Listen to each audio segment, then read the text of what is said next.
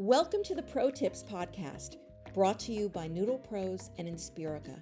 We are the only podcast that provides expert tips from professional test prep tutors, education consultants, and education insiders. I'd like to welcome Dan Edmonds. Dan is an amazing tutor. He's been tutoring over 20 years. He's a great diagnostician. He's just good at everything. How's that, Dan? That's, you know, I don't know about good at everything. As the child of academics, my father primed me from a very young age to avoid those absolute terms. but I appreciate the vote of confidence.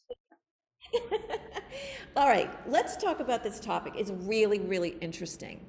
That when you have, you know, people, when they're choosing a tutor, sometimes certain tutors are much more expensive. And it's an interesting sort of counterintuitive idea, but can a more expensive tutor get you a higher score with you ending up spending less money than you would have on a less expensive tutor? Love to hear what you think. I mean, so so first of all, the the, the short answer to that is absolutely. Um, the longer answer is, of course, it depends a little bit on your circumstances. But but let's talk about a, a little bit about sort of the circumstances under which I see this happening a lot. I think that there are a lot of, of tutoring companies out there, and there are a lot of tutors out there who sort of come at this. It's almost like they treat it like a one on one classroom instead of something that I would consider a genuine tutoring experience. So they come in at each of their clients with the same sort of set curriculum. And they say, okay, I have an SAT kid. That means I'm going to spend 40 hours covering X, Y, and Z. And they just have a plan before they even meet the kid. Now, to me, that's not actually tutoring. Mm-hmm. Um, to me, that's a one-on-one class because you're following a curriculum. And tutoring to me is very reactive. It's it's something where you know you don't come in with a plan ahead of time. You form your plan as you meet and get to understand your student.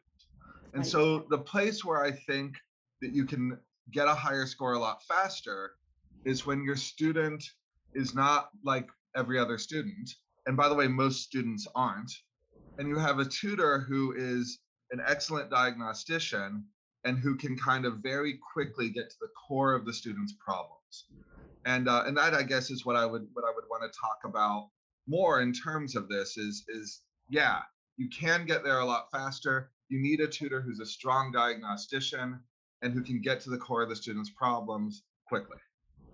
That's really interesting. It sounds like what you're saying is that it's an adaptive process you know, that you go in and, and I'd love you to talk about this and you just keep fine tuning. That's, that's exactly right. I, I, I, often describe it to people as being both adaptive and iterative. And um, uh, to, to, step back for a moment, I um, one of the things I like to tell students early on is that it's my job to, to sort of get to know their brains. And I have a friend who once used this wonderful um, kind of analogy that I, I share with students all the time and they really love it. She said, when you think about it, your brain is just three pounds of tapioca pudding that has electricity shot through it. It's a miracle it works as well as it does. And um, and I think that sets a nice image for, for sort of, in my opinion, what a big part of the job of tutoring is. We all have really weird brains, all of us. There are no exceptions in some cases, the brains are much weirder than others, but none of our brains work in some kind of a standard lockstep fashion. And the job of a good tutor uh, is to figure out the way in which your brain is weird, right? The way in which it's maladaptive to this particular test, the way in which it's letting you down, or the processes that you sort of set up in that brain are not matching what's necessary to do well on the test.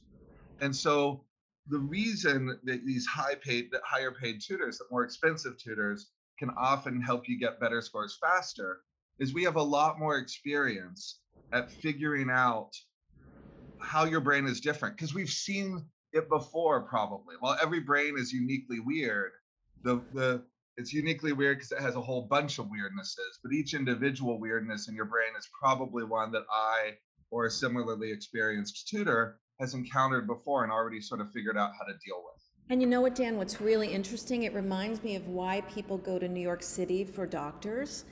Um, I have a, friend who's a cardiologist, and she was saying even she went to New York City for a doctor because the, the, the doctors in Manhattan who are much more expensive and much more experienced have seen everything.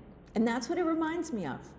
You know, I mean, you've seen every kind of brain. And and I want to say one more thing. What I really love that you're saying is that each student and child, they really are unique. Yeah. And that's like that's you know, sometimes people ask me, you know, you're teaching the same thing again and again. If you're just, you know, I do SAT, I do ACT, I, I do GMAT, I do LSAT, ISEE, SSAT.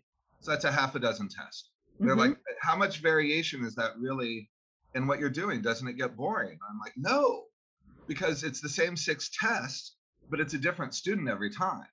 And it's a different brain to figure out, and it's a different connection to make, and it's a different relationship to forge. And that's what keeps tutoring exciting. And you're exactly right about like you know, I've seen, I, I can't claim to have seen it all, but it's very rare for anything to completely surprise me anymore.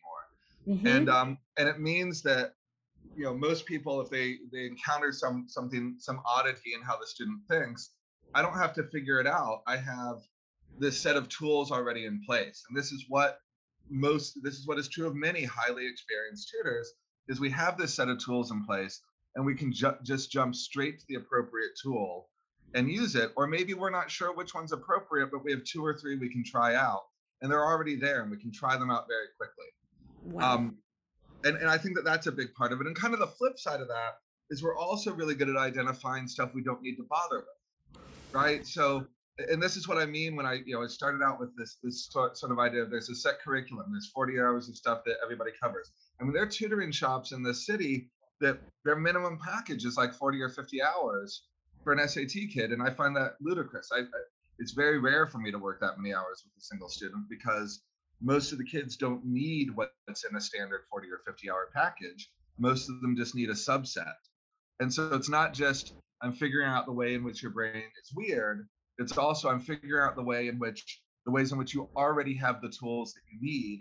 And I'm not going to help you hone those tools until or unless you show me that that my initial assessment was wrong. Right. That's really interesting. And also, if you think about juniors, right, they have very limited resources, yes. not just the money for their parents, because they obviously want to spend less, but their time. And I would think you probably get the job done in just just much quicker. I mean, and again, look, it always depends on the kid. Um, mm-hmm. And it always depends. Some people don't want it to be quick. right? I know. I know. Some people that's, want. That's. Yeah. Yeah. And, and you know, I, I have. Know. A, and, you know, I, sorry. Go ahead. I was thinking that you're probably the kind of tutor who parents look for things. Once the kid works with you and they love working with you, they probably look for other subjects to have you work with them on. Certainly, there are certain families with with whom I have a very long-standing relationship. I have one family I've been working with since um since the the youngest was I, I started with one of their kids in when he was in fourth grade for ISEE and SSAT, um, and he's in tenth grade now and I don't think I've gone more than a couple of months without them finding some excuse for me to tutor him.